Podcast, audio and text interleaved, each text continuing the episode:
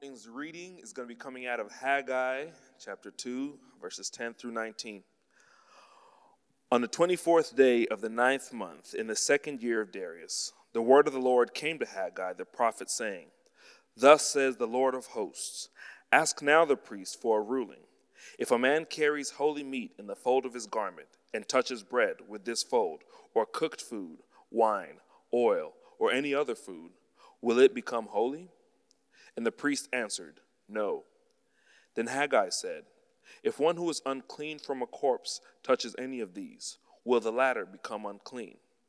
And the priest answered, It will become unclean. Then Haggai said, So is this people, and so is the nation before me, declares the Lord. And so is every work of their hands, and what they offer there is unclean. But now do consider from this day onward, before one stone was placed on another in the temple of the Lord, from the time when one came to a grain heap of twenty measures, there would be only ten. And one came to the wine vat to draw fifty measured, there would be only twenty. I smote you and every work of your hands with blasting wind, mildew, and hail. Yet you did not come back to me, declares the Lord. Do consider from this day onward from the 24th day of the ninth month, from the day when the temple of the Lord was founded, consider is the seed still in the barn? Even including the vine, the fig tree, the pomegranate, and the olive tree. It has not borne fruit. Yet from this day on, I will bless you.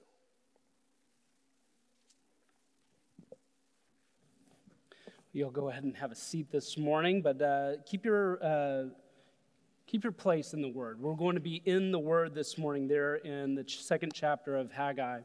I, I want to start just by acknowledging the fact that we've got a lot of kids uh, in the room. This is a church that we've had a lot of blessing in terms of kids, and uh, we have not been able to really build out the kind of like big kid city that we uh, that we want. And so we've got a lot of big kids in the room. So I want to start with a question for you this morning, and it's one that actually relates and kind of comes out of. I think it's one that the Scripture is asking this morning. And so, kids, this morning, have you ever asked God for blessing? Uh, have you ever asked God for anything at all? Like, just uh, uh, doesn't matter what it is. It doesn't have to be a spiritual answer, like, yeah, I asked him for Jesus. It doesn't have to be that. Have you ever asked him for anything at all? Any nodding heads? Any anything? Yeah, yeah, I see. Very tough. We don't talk to the kids very much. We should, because y'all have a lot to offer this body. Let me tell you a story about me. Maybe the thing that I interceded and asked for God the most, and it was a dirt bike. It wasn't something spiritual, but when I was about 11 or 12 years old, I thought that a dirt bike was going to make my life amazing. And so I, probably exhibiting more discipline than I ever did in any other area as a child, asked God for a dirt bike incessantly. And I just promised him, I'll, I'll, I'll do whatever you want. I just want the dirt bike. Give me the dirt bike. That's a real story. There's no embellishment there. I prayed daily for a dirt bike and even got the chance with my dad to go look at one that was uh, back then you had classified ads. So we got the number and we drove halfway across town, went there. My dad, I think, flooded the engine so we couldn't really test it. So we drove away without it, and that's the closest that I ever came to having a dirt bike. It was a big letdown. So we ask God for things. We ask Him for blessing all the time. Sometimes it's things that are good and godly, sometimes maybe it's a dirt bike. But I want to ask the adults in the room too have you ever asked God for blessing?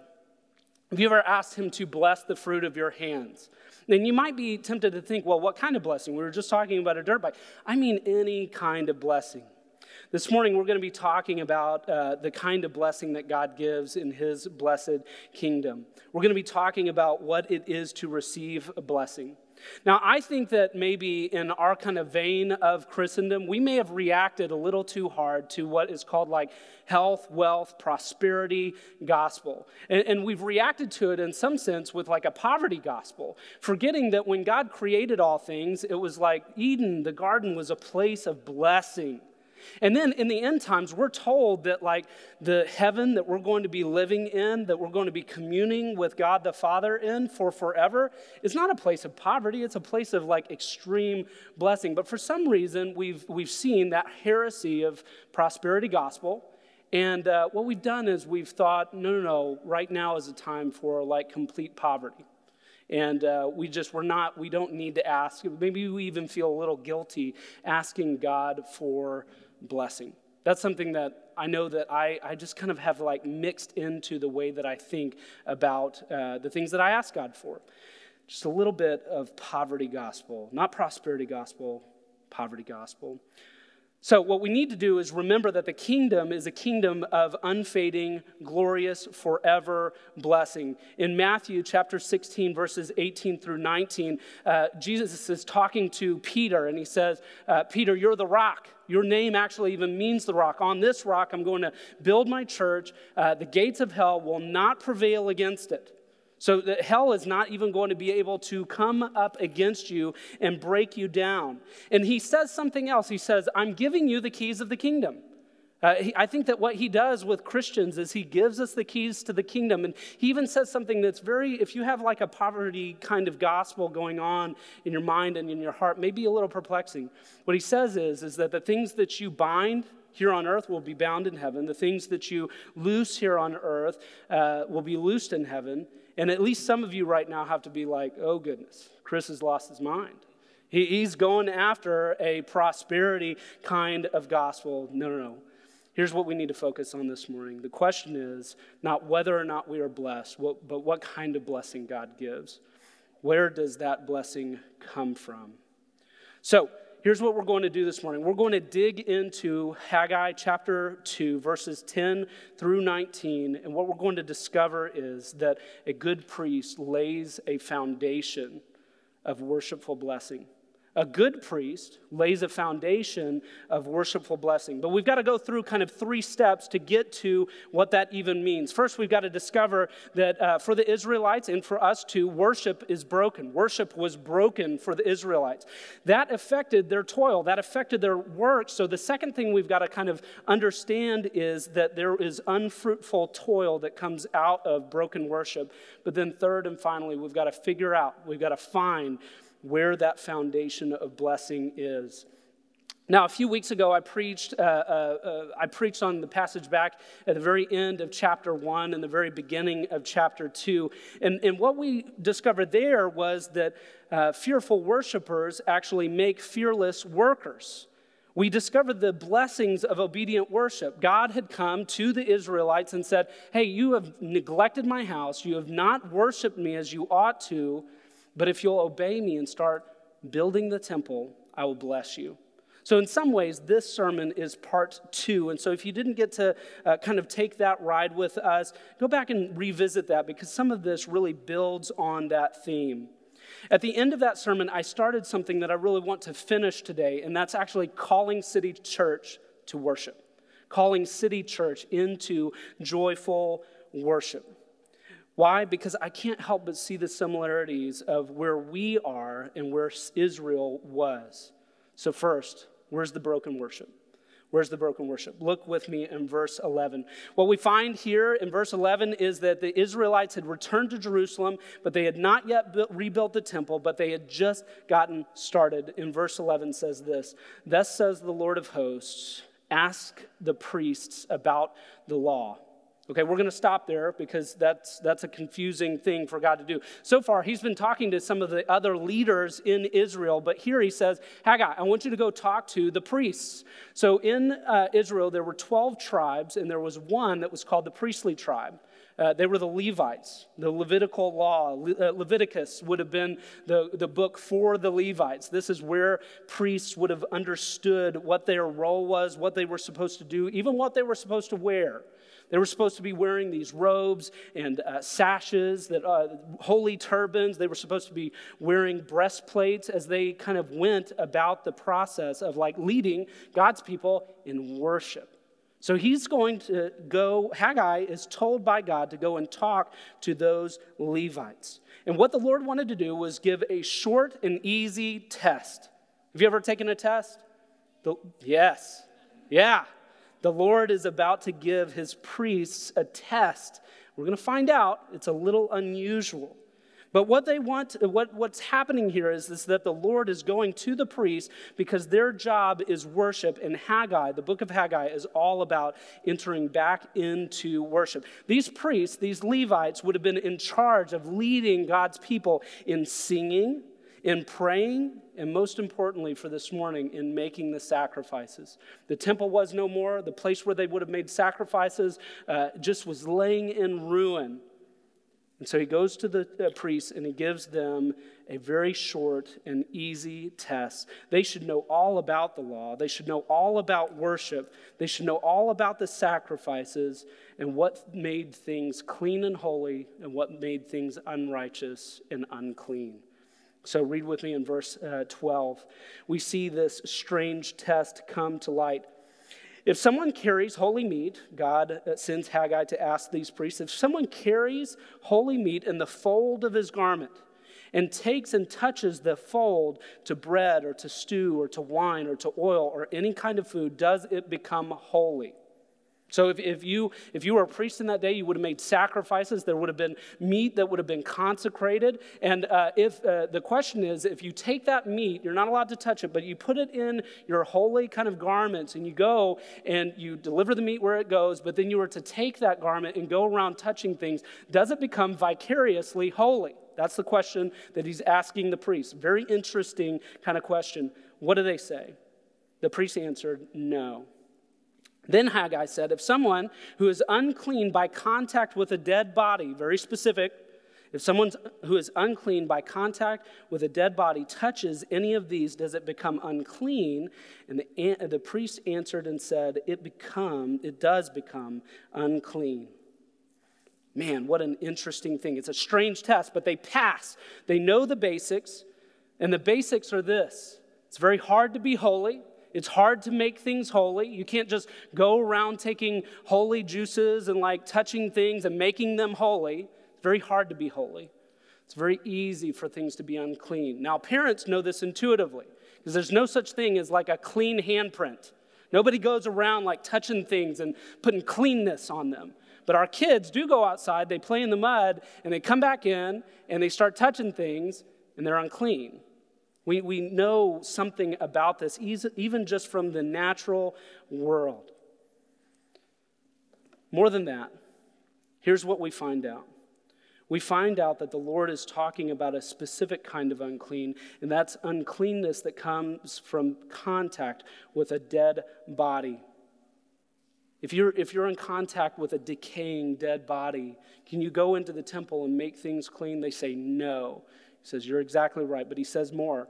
He says this So it is with this people. It's a metaphor, you see. He's giving them a test that becomes a metaphor. He's teaching them. So it is with this people and this nation before me. My people, declares the Lord. And so it is with every work. And what they offered there is unclean. So, what, what God is saying essentially is that unclean people make unclean offerings. If you, if you just want like the bullet point on it, unclean people make unclean offerings. Their worship is broken. They have not rebuilt the temple, they have not sought out right worship. And so, what's happening is their worship is broken. They don't even have the place that they would be doing worship. So, their prayers can't rise up. Their sacrifices can't be made. This is an unclean people with broken worship. Now, here's, here's the, I'm going to fast forward a little bit because we could spend a lot of time there, but here's what we need to understand about that uncleanness of the dead body. It's a metaphor, it's a metaphor within a metaphor, it's, it's inception. Because what he's talking about is not the temple what he's talking about is the dead body of the ruined temple laying in the middle of the city and making everything unclean. You see, Jerusalem, the city that should have been filled with God's people in God's place, had a dead body in it. The ruined temple and it was making everything unclean. Even the works of their hands are unclean. That's what these verses are saying. And so I think that we, even today, even though we don't have like a temple that we're going to, even though we're not uh, the Israelites, we're not Jews, we have something that we receive as a word of warning here. Neglecting the temple of worship, neglecting worship is sinful and can make you unclean. It's kind of a heavy word this morning. Why is this such a big deal? It's because the broken worship actually led to unfruitful toil. That's the second thing that we're going to discover this morning. Haggai the prophet is told by God to emphasize their material shortages. He's told to emphasize their material shortages. Go to verse 15. It says, Now then consider. Now, this word consider is something that comes up again and again in this book. God is trying to get his people's attention, saying, Consider this, consider this. Consider this, and here he says it again. Now then, consider before stone was placed upon stone in the temple, how did you fare? And what he says is, is that when you went to go and get your materials that you had worked really hard for, your tens became 20, or sorry, your 20s became tens, your 50s became 20s. When you go out for all this thing that you've worked for, you discover man, there's just not enough there. This harkens back to the very beginning of this book where he talks about the bag with holes in it. They'd gone out and tried to accumulate as much prosperity, as much material, as much blessing as they could with their own hands, and they keep on putting it in a bag, and it just keeps on leaking out the bottom. God's going to tell them why that is. He says in verse 17, I struck you. I struck you and all the products of your toil with blight and with mildew and with hail. Now, this word struck should maybe even conjure up like ancient Egypt when God's people were in Egypt and God goes about the process of striking Egypt so that he uh, would move his people out of Egypt and into the promised land. God's actually doing something that's kind of painful here, and he's doing it to his children. I struck you and all the products of your toil with blight and mildew and hail. Stop for one second. Can we agree that, like, on the surface, that seems kind of petty of God? You're not worshiping me, and so I'm going to make the product of your toil unfruitful. It's like, God, what are you doing? You, the, some of these people are going, maybe they're going hungry. Maybe they're not living up to the standards that your people should be living in. Doesn't it seem a little petty Hang on. He says why he's doing this. He said, Yet you did not turn to me, declares the Lord. The Lord wasn't being petty. He knew that this people was preoccupied with thoughts not about him, but about their prosperity. Remember, they're trying to build up their own houses, their own wealth. They're trying to put things away in storage. They're trying to build up paneled houses. And God says, You're not thinking about me. And, and it's not that I need your worship, it's that you need worship. You need to be worshiping me for your own good. And so I'm like a, a, loving father. I'm going to discipline you in these ways by striking even the toil of your hands. It's going to become unfruitful. It's going to be unfruitful toil. He knew their hearts. He knew that their hearts were focused on prosperity and it was making them unclean. And here's what he knew remember that body in the middle of the city? He knew that that was going to lead to death. And he didn't want his children to die. So he lovingly strikes so that they might turn towards him. This is a good and loving God. Kids, your, your parents aren't like disciplining you because they don't like you or they're trying to make you unfruitful. They're disciplining you to guide you along in the right ways because the things that are in your heart might lead to death and they want you to live. They want you to live not just a, a, like mediocre, like subsistence kind of living, they want you to live in abundance. So they discipline you, just like the Lord disciplines. The Lord loves us so immensely that he works for our good. He does not want his people to die in worshiplessness. So the Lord lovingly strikes the fruit of their labor so that it does not rob them of their souls. And what we discover is not just that their worship is broken, not just that this unclean people is making unclean offerings, it's that those unclean offerings make unfruitful people. He says, Consider this. Consider this. City Church, consider this.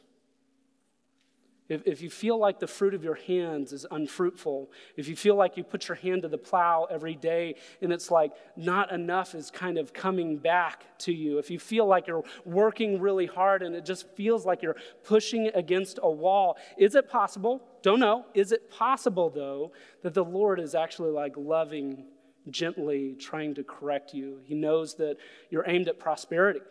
You're aimed at material things. You're aimed at making things bigger or better, and you're forgetting Him. You're not worshiping Him, and what He wants is your heart. He wants your whole heart.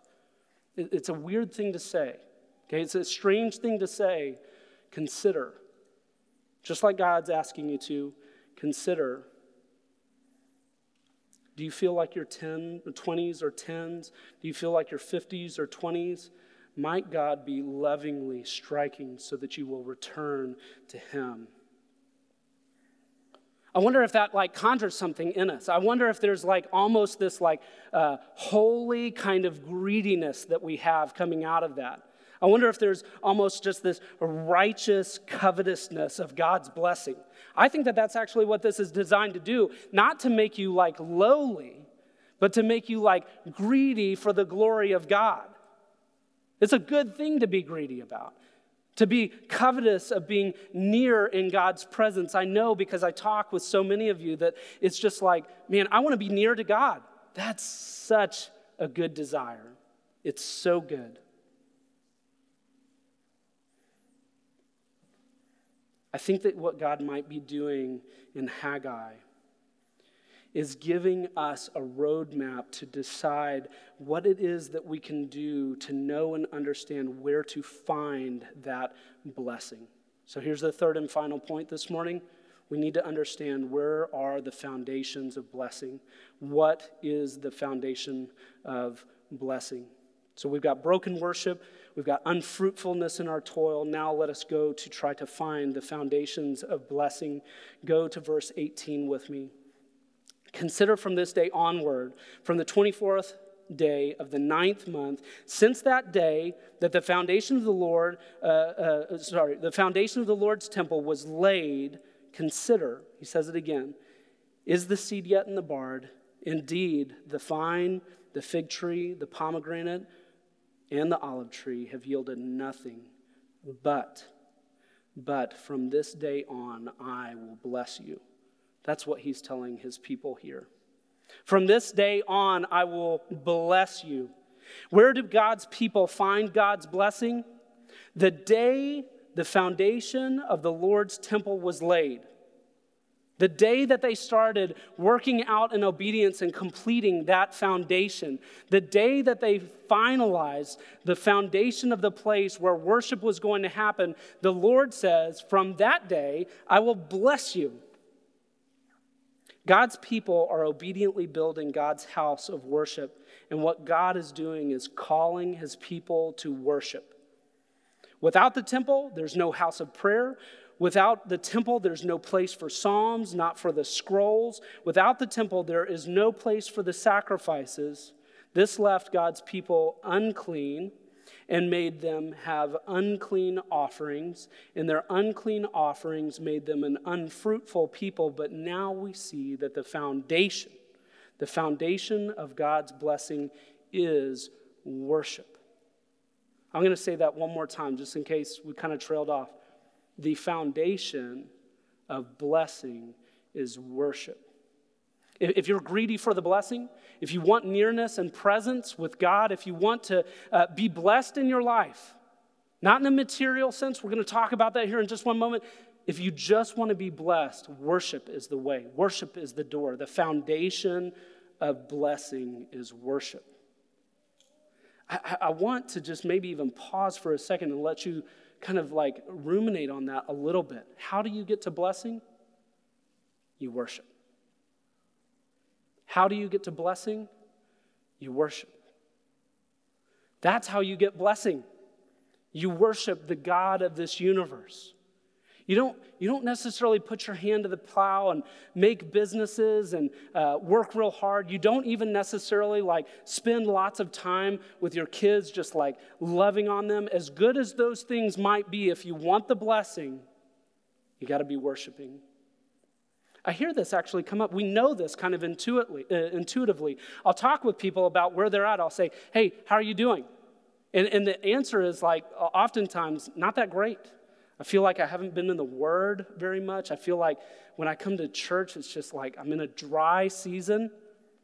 You're saying the same thing that I am. You're saying, we know that blessing, the foundation of blessing, happens by worshiping the God of this universe. That's how you get it. That's how you get it.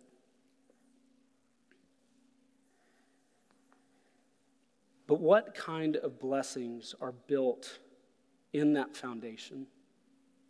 Is, you see, what's confusing here, and where I think that a lot of like the health, wealth, gospel stuff like just goes way wrong, like literally takes a step outside of scripture and like heads somewhere else, is they take a, a small truth that they see in the Old Testament and they apply it to today. So if you're worried, like, man, this really does seem like we're going like the prosperity route, understand that I'm not talking about material, but I get why some people do, because in the Old Testament, God literally tells his people over and over again if you are obedient in your worship, I will bless you. And so oftentimes that is connected. Even in this passage, it is connected with material blessing. What's going on there? How are we to understand that? Is anybody else like a little bit confused by that? I am.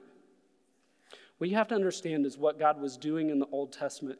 He had this little people this, this group of people, this, this group of Israelites, and they were like a small child. Now, in, in our home, uh, we're not above bribery.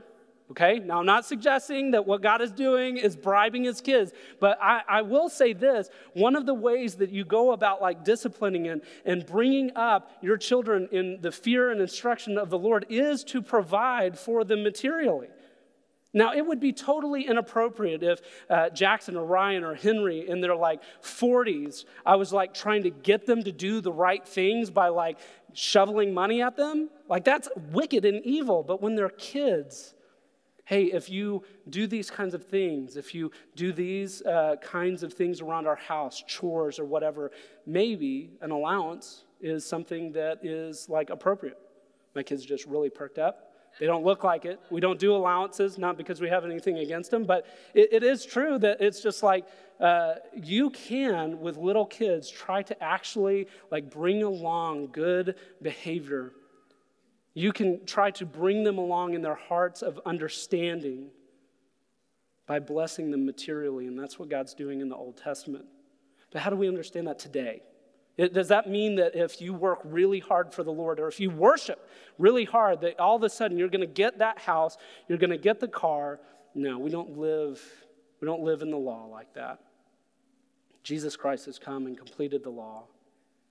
The blessings that we receive, rather, are blessings of the Spirit.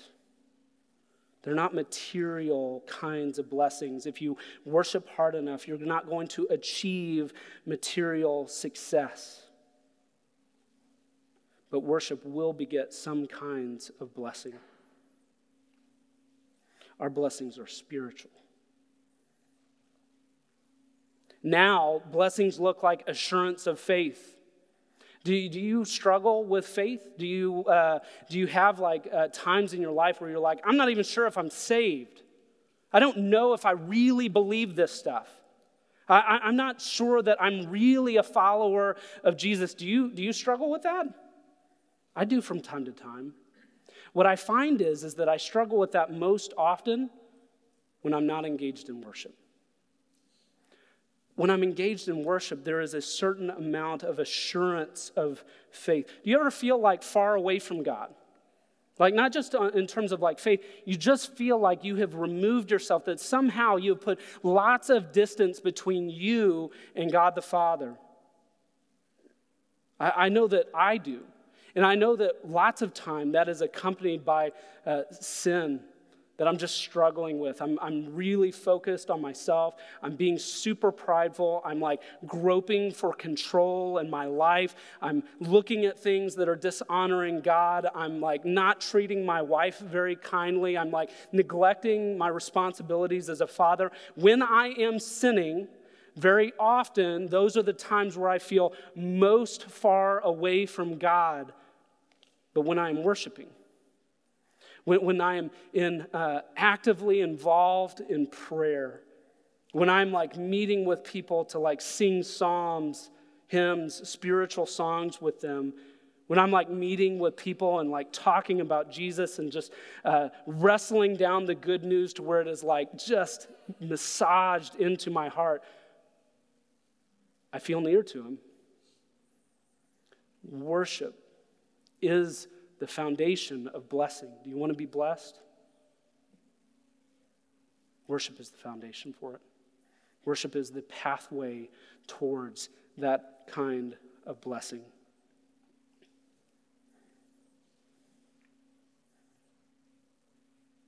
hear this morning God's call to worship.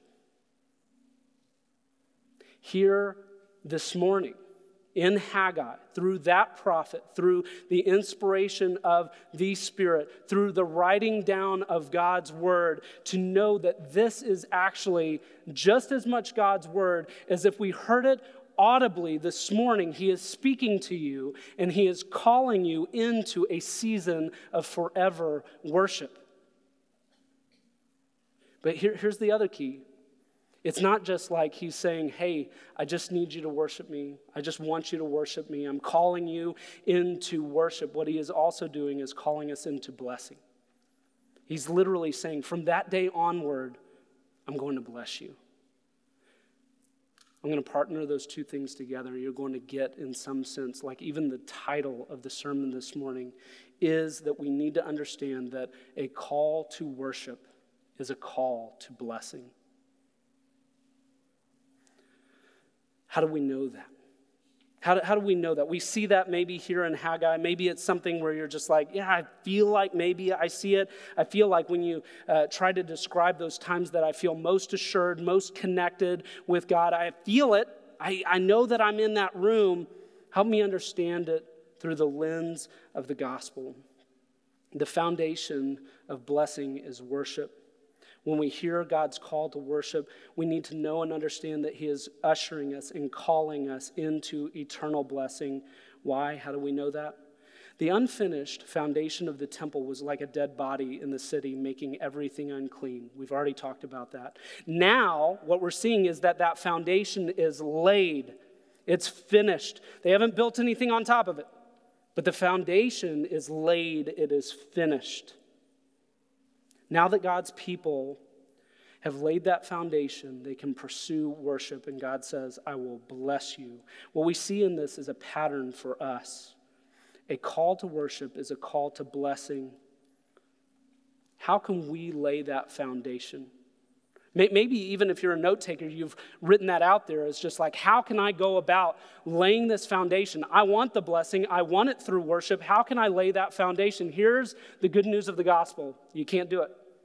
You can't lay the foundation. Why? Because it's already laid for you. It's already laid for you.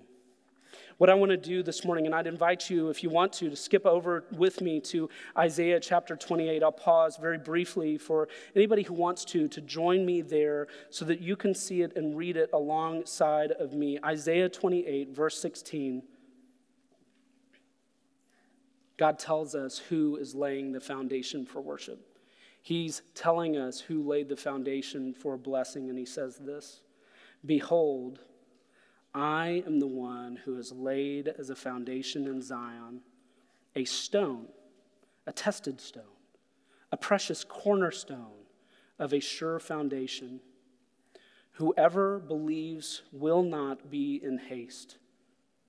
And I will make justice the line. I will make righteousness the plumb line. And hail will sweep away the refuge of lies, and water will overwhelm the shelters. Then your covenant with death will be annulled, and your agreement with Sheol will not stand. I wonder if you hear what's happening there. God the Father is laying a firm foundation, and it's in this precious stone. It's in this cornerstone, and He's laying it in Zion. Do you get the idea that He's talking about the temple here? You shouldn't. He's talking about a temple. He's talking about the foundation of Jesus, this precious cornerstone. And, and here's where I want for us to get real specific. What does that cornerstone do? What does that cornerstone do? It, it, makes justice one line and, and righteousness the other plumb line. And whoever believes in this stone will not be in haste. But it says something very specific in verse 18 your covenant with death. You remember that dead body that's laying in the middle of the city? Your covenant with death will be, what does it say there? Well, I don't want to say it, you say it. What does it say? It says it's annulled. Your covenant with death is annulled because of this precious stone that's laid in Zion. Who is the stone? Who is the stone? The stone is Jesus death will be annulled. Now, will be is a specific thing. Remember, this is Isaiah who's in the Old Testament, and he's saying that this stone is laid and it will annul death. It's pointing forward to the one who is the true foundation, who's the true temple, that temple that will be uh, broken down and in three days rebuilt. It's talking about Jesus. You see, it takes death to pay for that dead body in the middle of the uh, city. So Jesus, the true temple, was torn down. He was the one who took death. But then he was also rebuilt. The temple here was torn down. Even the foundation was dismantled. And here God is telling this people, rebuild it. But they can't build this kind of temple.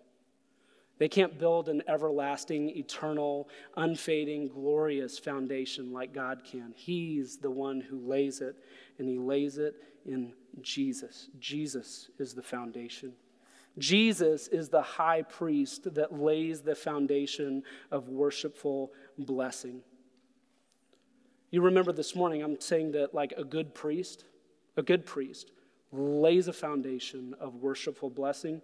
Jesus is the great high priest who lays that foundation of blessing and what we discover in 1 Peter chapter 2 is that there is a royal priesthood that comes along in this order of Jesus. And, and, what you need, if you're wondering this morning, okay, I get it. I understand what's happening in the Old Testament with Israel. I understand even necessarily what is happening in the gospel that Jesus is the one that is the dead body and takes death for us that we might have a firm foundation for worship. I understand that that worship is the paved foundation for us to receive blessing blessing, but I wonder what it is that we're supposed to be doing today. Like today, today. Like as in t- this day, right now. What are we supposed to be doing? And this is where the doctrine of the priesthood of all believers can help us out. The doctrine of the priesthood of all believers says that in Christ, all Christians are priests. Did you know that? You're a priest. When God the Father says, hey, go to the Levites, go to that priestly group, uh, ask them some questions about the law. Now, through Jesus, you're a priest. The great high priest has made you a priest. I'm going to say it again just so that you can go, hey, I'm a priest. I'm a priestess. God has made me a priest. What does that mean? What does that mean? That means that there's no special class of people who mediate the knowledge, the presence, or the forgiveness of Christ. Not me, not Andrew, not Carl, not somebody wearing a silly collar, not anybody. You.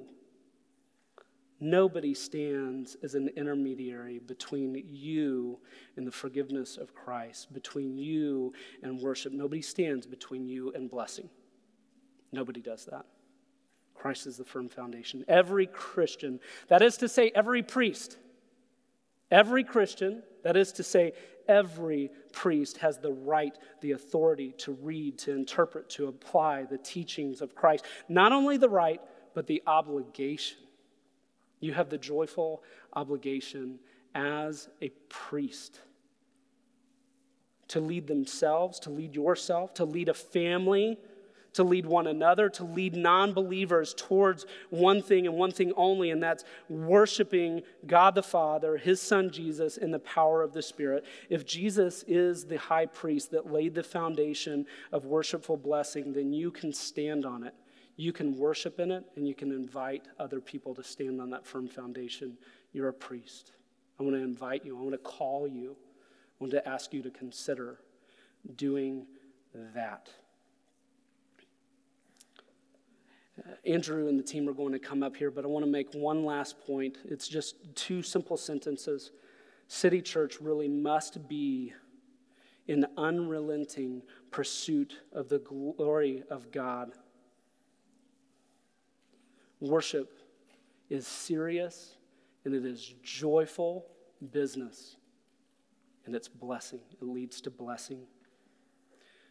You see, a good priest, and that's you, a good priest lays this foundation of worshipful blessing. We kind of build on top of it. And I want for City Church to hear that call towards worship, hear that call as a call towards blessing, and to know and understand that you are a priest responding to all of that. I want to read something. I came across something this week. Uh, it's real brief, um, but it is really powerful. Um, John Piper's church back in 1990 was not Bethlehem the way that we think about Bethlehem today. Maybe you don't think about Bethlehem, you don't know anything about it, but in 1990, it wasn't anything. It wasn't anything like what you're talking or what you think about. And they were actually going through a, a lot of controversy at the time. I found a, uh, I found a, a brief snippet from one of his uh, sermons where he talks about the kind of church that they're going to be. He talks about them being a worshipful church. I wanted to use it because his words are better than mine to call City Church Finally, there has been some controversy considering worship style. Should we shout to the Lord or not? Should we sing contemporary worship songs or hymns? Should we lift our hands to the Lord or not? Should we be extemporaneous or planned? Should we have a fine culture or a folk culture? Are the services for outsiders or are they for insiders? If you've been around, you know my answer to all of those is yes. The balance, the balance we strive for in all these ways moves around as we try to understand the needs of our people and of our visitors. But one thing stays the same, and it's the essential thing. Worship should be God centered, Bible saturated, blood earnest, not stuffy, not somber, not glum, not boring, not decayed, not joyless but also not cavalier or frivolous or petty or careless or silly or trivial. In worship, we go hard after God. We long for God. We feast on the glory of God and of grace. That's the kind of church that I want here, too. So, so I want you to feel enabled as a priest, okay? I want for you to come to this building expectant of glory. It, it's hard. Honestly, I'll tell you this the truth is, done a lot of things in my life. One of the hardest things that I've tried to put any amount of effort into is like creating and cultivating an atmosphere primed for worship, but not trying to be manipulative.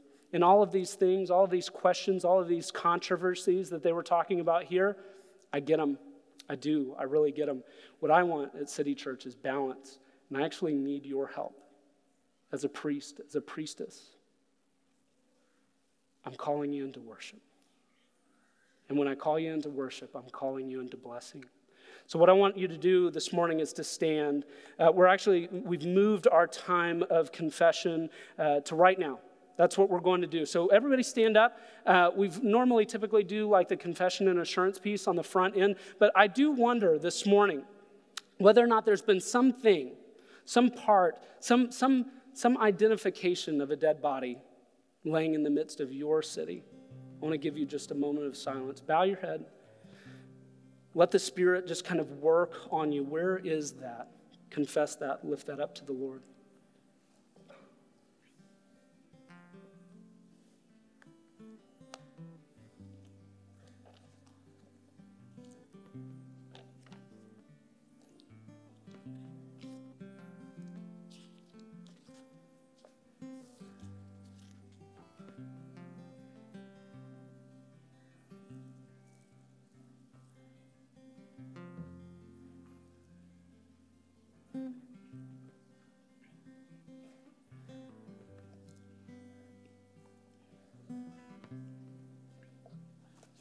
God and Father of grace, we together have so many dead bodies that impact the way that we worship. But Lord, we need to rely on Jesus as the one who dies for those things and secures a firm, precious foundation for us to worship you. Lord, I pray, I pray, I pray that you would make City Church to be the place that worships. Lord, I, I know and I have faith that you will bless us with every good gift, every spiritual blessing, everything that we need for a life in godliness if we are worshiping you. So we pray and we ask you for that. And we pray all of these things in the precious name of Jesus. I want to encourage you this morning just with God.